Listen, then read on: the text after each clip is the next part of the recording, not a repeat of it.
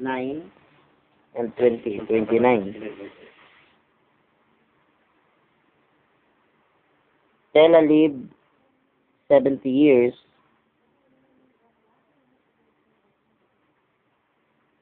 So, 1, 2, 3, 4, 5, 6, 7, 8.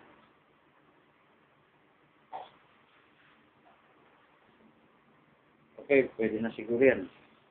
8 lang eh. Eh, 10 eh. Sandali. Alam mo anong edad ni Abraham nung pinanganak si sa Isaac?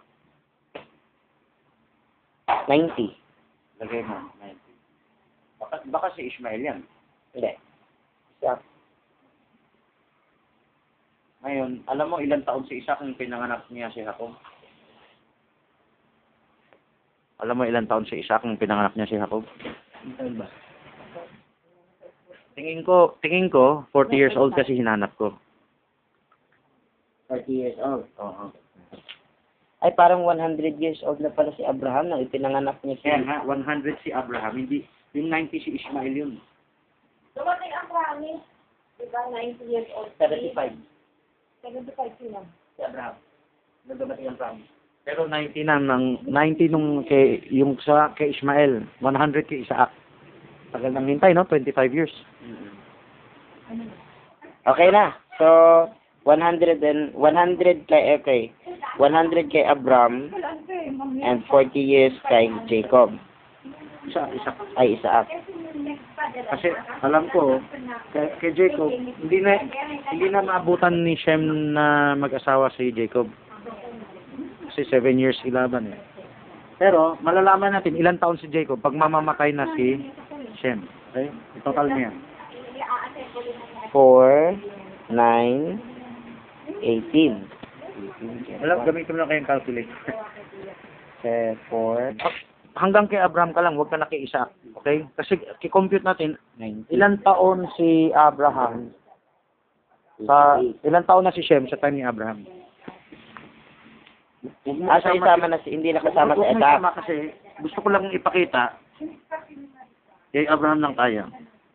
Hanggang kay Gusto ko Abraham. ipakita na ilang taon na si si Shem nung pinanganak si Abraham, ilang taon na si Shem nung nanganak si, si Abraham. So, kahit kahit dito na lang, dito, dito ka mag-cut off. Dito ka mag-cut off. Pinanganak si Abraham, ilang taon si Shem. Ito lang i-total mo hanggang 70. 4 13 31. Ulitin mo. 283. From From from Shem to, Ah, Arsa, to, Arsa. to Abraham. mm, Nung unang pinanganak si Abraham, ang edad ni Shem ay 200. 200 ano? 83. Eh kung 283 minus 500 o 600 malayo pang malayo pa siya mamatay. Sa panahon ni Abraham, bata pa yan si si Shem. Sa sa sa edad na ikakamatay niya, middle age pa lang siya nun. Kung 500 ba o 600 bago siya mamatay, itong 280 na to, malayo-layo pa. 283 plus yung 2 years, Tuloy natin ha. Ah, kung may 100 years pa, sabi mo, kung magdadagdag pa ng 100 years, 340, 300 plus years na. 185 years siya. Kung idadagdag natin yung previous niya, nung, di ba sabi doon, 100 years na siya nung ipinanganak, eh may 2 years pa na kasama bago niya ipinanganak. So, ah, all in all, 385 years old. Ba- Bata pa rin. So, nung ipinanganak niya, yung ipinanganak si Abraham, Oh. yung tanda ni Shem. Mm-mm. Ah, 385 years old to be exact. so kung ang total age niya is 600 years old, meron pang 200 plus years to go. Oo. Aabutan niya si Jacob. Na-compute ko na yan eh. Inabutan niya 40 years old si Jacob. Kaya yung sinasabi ni Jacob, magta-tights ako, kilala na, may kilala na doon sa Middle East na tumatanggap ng tights, nagbibigay ng blessing. Nag, nagbe-bless. Mm. Alangan Kaya namang, pala, alangan namang sasabihan ni Jacob. na lang siya pagdating ni Moses to be, to establish the priesthood. Pero before pa, may priesthood na. Yes, at tong priesthood na to, hindi because of descent, hindi, hindi because of father and mother. Itong priesthood because of an oath. Yun ang ibabalik ng Diyos sa New Testament na you receive an oath, you become a priest. Hindi kailangan, ah, ikaw ba, ka- kalapat dapat ka ba? Genetically ba, anak ka ni ganyan? Hindi ko ano tribo, walang ganun. Hindi na, hindi na kung anong father-mother descent mo, kundi dahil tumanggap ka ng oath. Alam mo, itong revelation na to, malalim to, na may nakatagong hiwaga para sa bride. Pero kung babara ka na mali ang Godhead mo, wala na, hindi na makakarating sa bride. Hindi na makakarating yung pakinabang sa tao. Parang tin- may tinitingala ka na ng history. Pero how di, uh, will this happen to you, no? Basahin natin yung, ano, meron ba tayong proof na si Shem ay naging priest? Ba, tingnan natin dito. Yun, isa yun dahil dapat na mata, na dapat maano. Oo. So, Proof ba? what is the proof? Uh, priest. Ah, hanapin ko lang dito. ah. Hmm. Ito na, ito na. Pakibasa mula rito. Shem's name is in the genealogy while Melchizedek is not. Because God can give new names when there is a change in the person's ministry. Revelation or dealing with an oath, he was made priest. Hebrews chapter 7.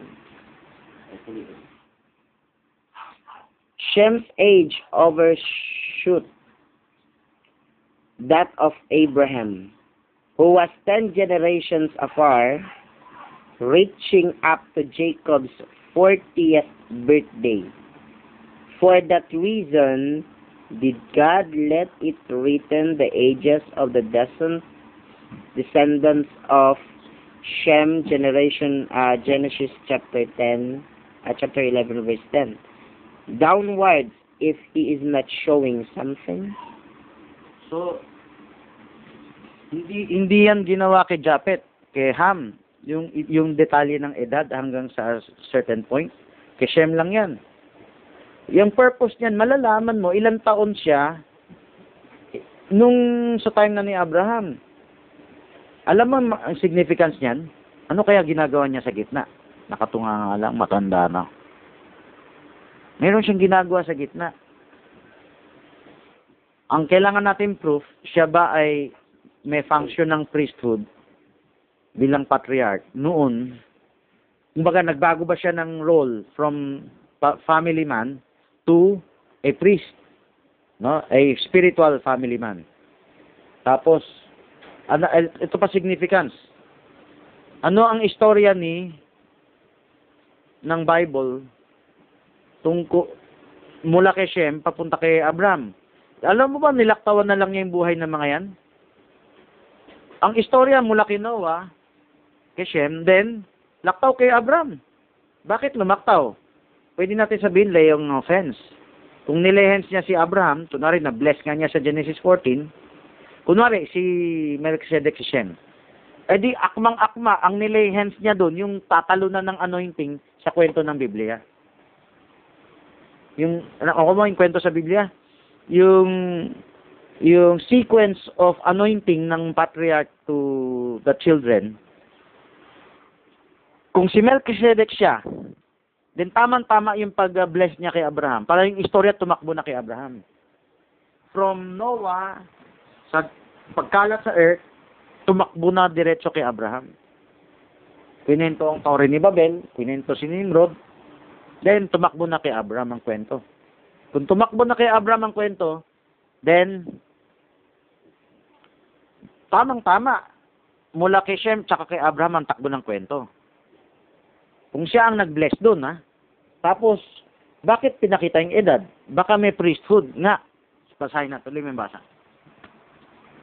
basa. is his long age beyond his des- descendants list in Gen- Genesis chapter 11 verse 10 just a historical data of no bearing except an old man stooped bent down in his age holding a stick while sitting out there waiting to die for nothing?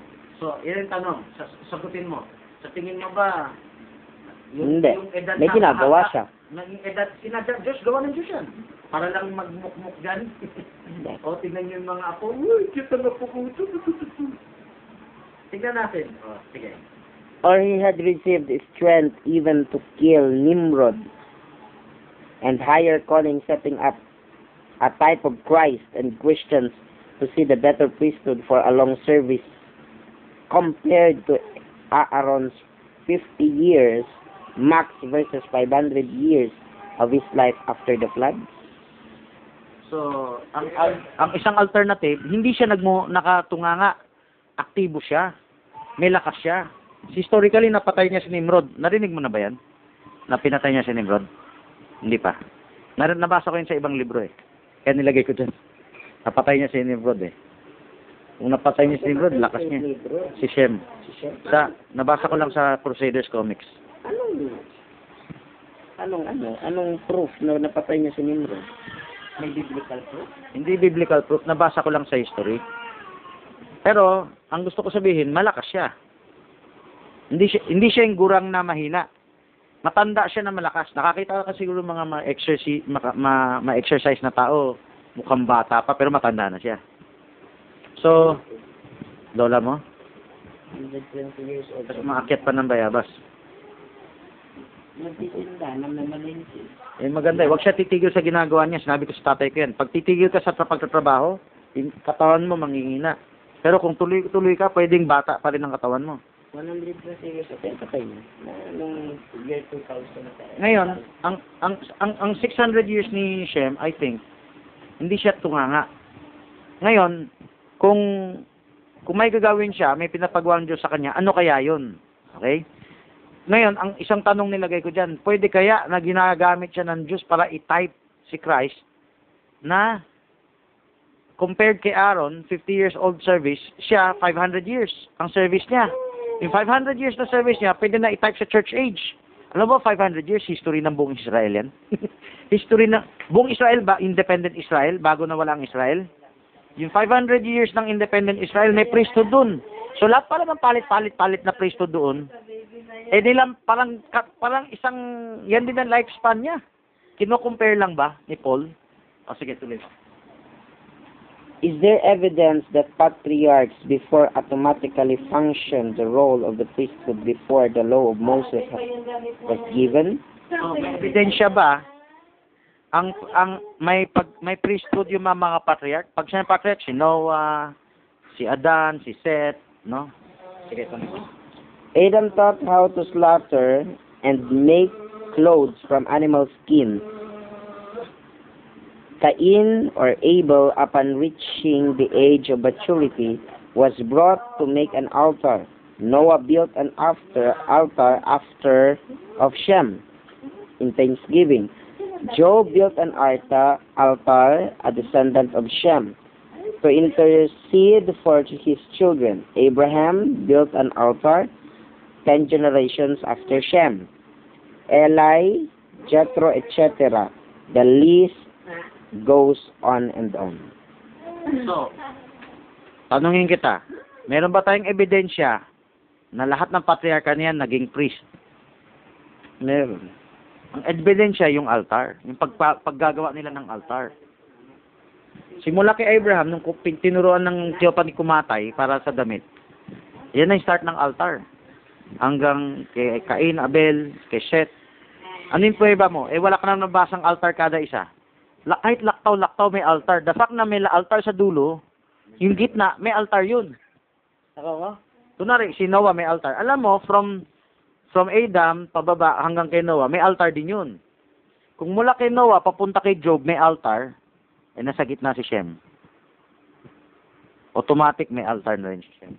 Hindi mo nabasa si Shem may altar. Pero nabasa mo si Job may altar, nabasa mo si Noah may altar, si Abraham may altar, nagsa-sacrifice. Understood na si Shem kasama na doon. Yan, yung altar na yan, pwedeng family altar. Eh, paano kung yung family priesthood mo ay hindi na yung sarili mo lang immediate family? Ang priesthood mo, buo lahat ng angkan na yan. Kunwari, lahat ng nasa Middle East, descendants mo. Pwede kaya yan? Lahat ng descendants mo, bibisitahin mo. Pero hindi ka na bumibisita bilang lolo. Mano sa apo, mano sa apo. Ang bisita mo, ah, mensahero ng Diyos. Oh, God brings blessings, ganyan-ganyan. Tapos, oh, he's a good, he's a man of God. Hindi ka na nagpakilalang kamag-anak, nagpakilala ka ng priest. Ginagalang ka hindi dahil ikaw yung ninuno. Ginagalang ka dahil, ngayon ito yung effect. Ito yung effect. Mukha na siyang matanda. Pero hindi siya, malakas siya. Doon papasok yung description. He ever liveth to make intercession for them to the uttermost. Pag sinabing uttermost, kahit na malalayong part ng Middle East. Me, ha? So, na, na, nakuha mo na yung sinasabi sa Hebrew 7? Parang doon umaakma ang Hebrew 7 eh. Ay, di pa tapos dyan. Meron pa. Meron. Sige, tuloy. Is there evidence that there was a priesthood that was not limited only to one's own family, but a universal priesthood that everyone could come for intercession? Seeing he ever liveth to make intercession for them. Hebrews chapter 7. What is the relevant, lere, uh, le, relevance of understanding this correctly, completely. The right understanding is a key to opening up other things for the bride. It has bearing on the Godhead, resurrection, priesthood, receiving of oath or revelation, new name, and etc. Okay. Ngayon, maliwanag na, naki, nako-correlate mo yung Hebrew 7. Yung description ng Hebrew 7, description ni Shem. Wala ka mababasa, si Shem yan, pero mababasa mo yung edad. E pinakompute pa ng Diyos yung edad. Hindi mo mabasa letra per letra, pero ma-check mo eh. No? Na wala nang ibang magko-qualify, mag-priesthood, universal priesthood. At yung universal priesthood magta-type kay Christ. Okay. Ah, kaya kaya sabi ko, ngayon pa lang malalaman mo na sino yung Melchizedek nun. Kasi siya lang yung siya lang yung taong mahabang edad na nilampasan yung tu, yung apo sa tuhod. Tapos nagmi-minister. Yan. Um, basahin natin yung ano. May question ka bago tayo magbasa nito? Paki pakibasa yung Hebrews Teka dito. Hebrews uh, 7:4. Ah, ay hindi, yung sa taas sa ibabaw. Ito sa sa sa. Yung yung ano yung hindi, ah, sa unahan. Yung That's your shadows. God's manifestation. uh, contrast. Oh, sige, pakibasa God's manifestation. God's manifestation can empowerment can be empowerment of an individual and can be used a prefigurement of Christ. The Bible can explicitly show it is a direct theophany, God Himself speaking, or a direct theophany where wherein is the position Son of Man, the high priestly office interceding between God and man. Types and shadows. Biblically, is never greater than the antitype or the one being type. The antitype or the one being type should always be greater than the one being type or at least equal. Unawain natin yan. Ah, pakibasa yung unang part bago yung antitype, yung unang sentence. Yung sentence sa unahan dyan. the Bible can explicitly show if it is a direct theophany God Himself speaking, or an indirect theophany wherein is the position Son of God, highly priest or high priestly office interceding between God and man. Okay. Naintindihan mo yan? Kaya ba malaman kung siya direct or indirect theophany? Tingin mo. Pwede. Ano mo nalaman? Sa position. Anong position? ano mo nalaman direct theophany siya or indirect theophany? Kasi pag direct yo, eh di ba nagsabi God in, in sundry times speak unto us. But sabi General- now ngayon, but now Spoken for, uh, spoken to us by son. by His Son. Okay. So, yung indirect, yung sundry times. No, no, no. Yung sundry times may direct dun, may indirect. Parehong may direct, indirect yung, yung sundry times. Kay Jesus Christ, meron din direct, indirect. Sometimes speaking as God, sometimes speaking in, beha- in behalf of God. Okay. And how do you know it's direct or indirect? Paano malalaman?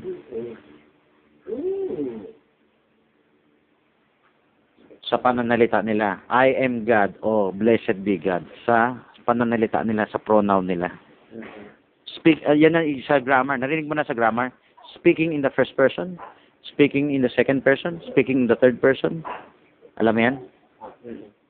May nakalagay pa yung paliwanag ba yung first person, second person dyan? Wala. Sa theophany lang. Okay, okay. So, malal... First person, ikaw mismo. Nagsasalta. Ang Ako. second person, ikaw at mayroong ibang kausap. Hindi, yung kausap mo, yan ang second person. You are my God. Tapos, ang third person ay ikaw, ikaw, kausap mo at yung pinag-uusapan. No, yung kausap mo, second person. Yung pinag-uusapan nyo, yun ang third person. Ayun na. Kunwari, si Bear Joel, siya third person. Binanggit ko, not, hindi siya first, hindi siya second, hindi, hindi kausap word Joel. Pinag-uusapan natin siya, third person. Sa Bible may ganon. Binanggit ang Diyos in the third person. Yung God who at sundry times, binanggit ang God ni Paul. Kausap niya yung believers sa sulat. Third person ng Diyos. Kung nagpe-pray ka sa Diyos, kausap mo Diyos, anong, pangilang person yung Diyos? Pangalawa. Malawa. Kausap mo yung mother mo, pangilang person yung mother mo? Pangalawa. So, tinuturo sa grammar school yan eh. Ah, sa ano, na encounter mo na. So, pag ikaw nag-i-speech, ako ang inyong presidente, pangilang person binanggit mo? Una. Ako kasi. Yan. Kaya nga, I am the God. Nagsalta yung angel ng ganyan ha, nung lumod si Moses. I am the God of of Abraham, Isaac, and Jacob. Uh, ibig sabihin, nagsalta yung Diyos, yung angel, in the first person. Kontrolado siya ng Diyos. Okay, ah yung pangalawang binasa mo, yung huli mong binasa dyan, Types and shadows. o yung type. Ano mas mataas, type o at type? Anong mas mataas, type or anti-type? Yung pinagtaypan. O, pinagtatypan. Hindi yung type ang mas mataas. Oo, yung pinagtaypan. Hindi niya parisan. Eh kung sa turo, kung sa unawa na sinabi ni Barbanam, Diyos yung, Diyos si Melchizedek, si Kristo yung tinatypan, hindi Diyos. Mas mataas ang type sa tinatype. Oo. Ha? Kung Diyos, si Melchizedek at si Kristo, anak ng Diyos, sino mas mataas? Si Melchizedek. Melchizedek. Pero sino ba ang type? Kristo. Hindi. Si Melchizedek ang type eh. So hindi pwedeng mas mataas si Melchizedek kay Kristo yung taong Melchizedek noon. Oo. Nako mo? Bigyan natin halimbawa. Ah, yung ginagaya o pinagagaya, yung gumagaya o yung pinagagayahan. oo. Yung taas yung ginagaya. I'll give you example ng type and anti-type. David, type Jesus Christ. Mas mataas si David o si Jesus Christ? Jesus Christ. Okay. Yung acacia wood, nilagyan ng gold. Type na, yung wood type ng humanity, yung gold type ng deity, ni Jesus Christ. Sino mas mataas? Yung acacia wood na may gold o si Jesus Christ mismo? Si Jesus Christ mismo. Yung temple ay type ng church. Sino mas mataas? Yung church o yung building ng templo? Yung church. So, yun ang sinasabi dun sa antitype. Basahin mo ulit yung type and antitype. Biblically, it is never greater than the antitype or the one being type. The antitype or the one being type should always be greater than the one being type or at least equal.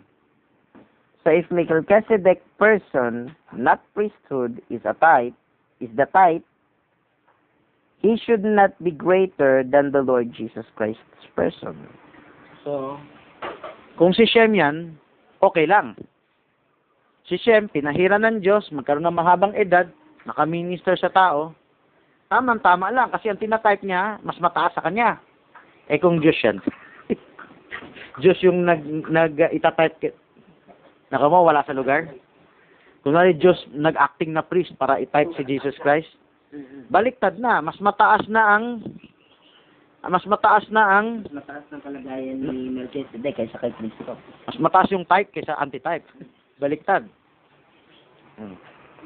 Melchizedek priesthood.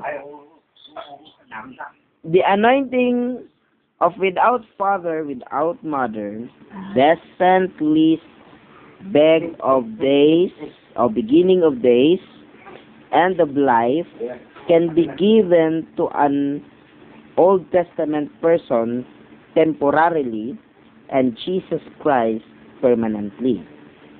Example, power of an endless life for the priesthood ministry.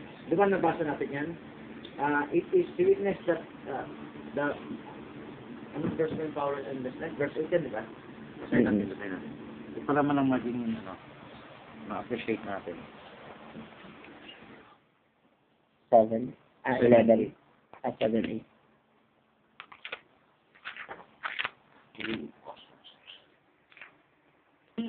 Men that die receiveth tithes, but there he receiveth them of whom it is witness that he liveth. Ah, yung power of endless life. At, at ah, nasa baba o nasa taas? Verse 16? Ayun, verse 16 yata yun, ah. Power of an endless life. Pakibasa yung verse 16. Mm. Sige, pakibasa. Who is made not after the law of carnal commandment, but after the power of an endless life. Di ba? Tignan mo. Diyo, gawa ng gawa ng gawa ng Diyos yung ano, di ba? Gawa ng Diyos na humaba ang buhay. So, naging priest siya, hindi because of carnal commandment na, oh, anak ka ng ganyan, pwede ka mag-priest. Naging priest siya dahil nalampasan niya, gawa ng Diyos yan. Gawa ng power of an endless life. Binigyan siya ng power na parang endless life. Oo. Na parang issue foreshadowing kay Christ. Yung power of an endless life, yan yung katulad ng edad na mahaba. No? O sige, tuloy mo yung basa. Ha? Ha?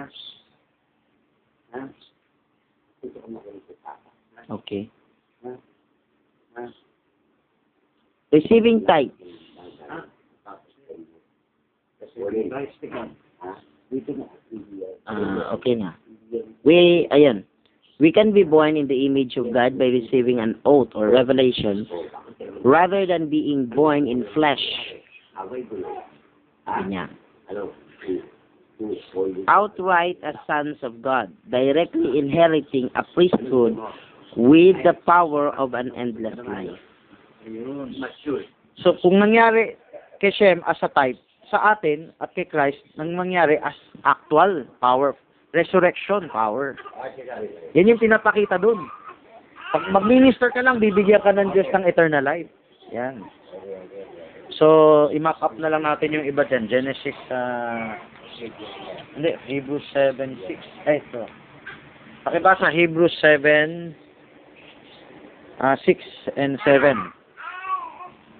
He whose descent did not come from them had a descent, though not listed, and compared with Levi, a real man or God that was compared to Levi. Pakibasa to sa Hebrews 6. Di ba nabasa natin sa Hebrew, yung ginagamit ng verse without descent, di ba? Dito sa baba may sinabing may descent siya. Basahin natin ah. Verse 6. Ibasa. Verse 6. Si Melchizedek. Verse 6. Sige. But he whose descent is not counted from them that received tithes of Abraham, and blessed him that had the promise. O, ito yung tanong. May descent si Melchizedek o wala? But he whose descent Yung taong Melchizedek noon na, na nag, nag ano nun? not counted from them, meron. Meron. Oh, maliwanag sa Bible meron eh. Sasabihin nila walang descent. Yung unawa nila sa walang descent, hindi nila naintindihan. Doon pa lang sa baba, may descent na eh. Tama ma? Okay. Alam mo, binibira ako ng ibang end time na, oy, sabi mo si Shem, eh may descent naman si Shem. Ang di nila naintindihan, yung walang descent doon sa taas, iba yung tinutukoy, hindi yung literal na walang descent. Kasi doon sa, meron naman lang siyang descent, hindi lang galing kay Abraham. Di ba? Yun. So, basahin mo yung part na to, yung paliwanag dyan. Ah, pali paliwanag na yun. Had a descent, though not listed, and compared with Levi, a real man or God that was compared to Levi. Ito yung compared. He whose descent, basahin mo ulit yung compared. Ah, nasa na nga ba yun? Ulitin mo yung 16, tagos mo sa 7. But he whose descent is not counted from them received tithes of Abraham, and blessed him that had the promises. Oh, 7. Comparison na kay Levi. And without all contradiction, less the less is blessed of the better. Sino yung less, sino yung better? Yung better nag-bless dun sa less. Sino yung better? Sino yung less? Si Melchizedek yung better. Sino yung less? Si Aaron. Abraham. Pwede rin Levi. Ma- Mamaya, si Aaron sa Levi ko compare din yan. Ngayon, kung kinompare si Melchizedek kay Abraham, the less, it- yung isa better, yung isa less. Pwede mo ba sabihin Diyos yung better? Pwede mo sabihin Diyos yung nag-bless, Diyos yung better? Pwede. Ay, binaba mo yung Diyos. Ano, ano, ano ulit ang tanong? The less is blessed by the better. Yung better, yung, pwede mo tawaging better ang Diyos? Hindi. Hindi. Kung tinawag mong better yung Diyos, kahit na mas mataas pa siya kay Abraham, parang binaba mo yung Diyos, di ba? Hindi mo pwede tawaging better ang Diyos. Excellent siya lagi. So, ang better dyan, another person yan. Nako ma? So, ako pinaliwanag dito. Um, ito, basahin mo ulit yung paliwanag niya dito para maintindihan. Maintindihan mo yun. A real man or God that was compared to Levi. Sabi niya naman. Ayan.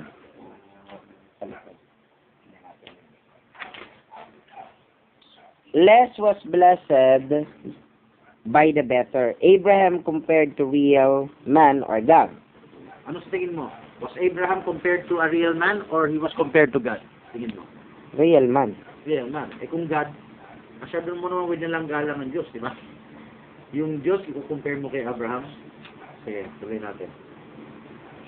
Sige, tuloy mo yung basa. Priesthood of Aaron. Priesthood compared with a real man of God. May, may verse ba dyan? Wala.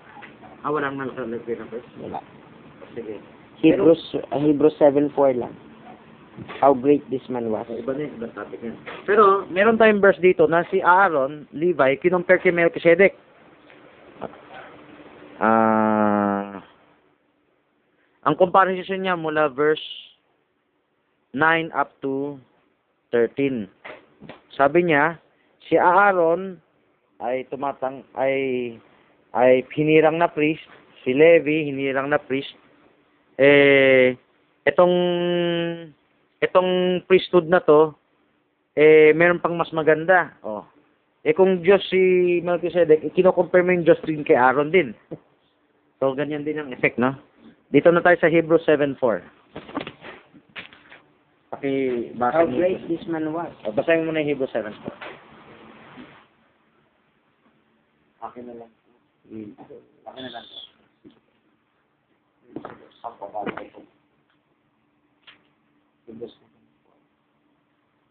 Now consider how great this man was, and to whom even the patriarch Abraham gave the tenth of the spoils. Okay, kasama na sa.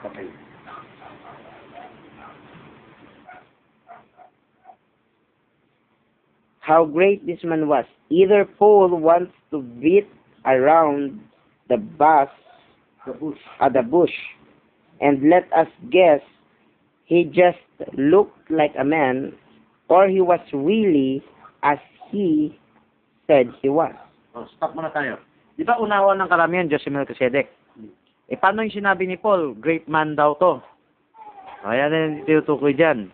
Na, sa tingin mo, si Paul nagbe-beat around the bush, yung sasabihin ko man, pero hulaan mo na lang, hindi, tab, hindi yan ang sinasabi ko. Di ba? Sige, tuloy mo yung basa.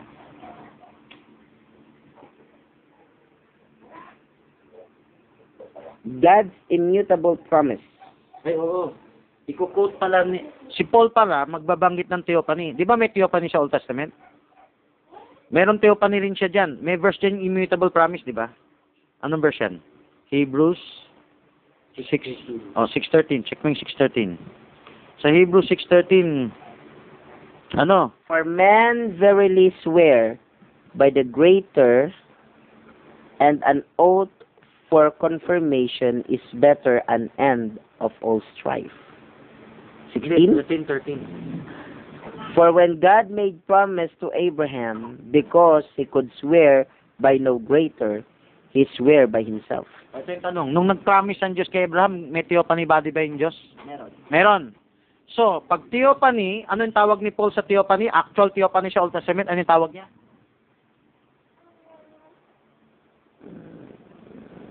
Ano tawag ni Paul sa theophany na kamit na kamit ni Abraham?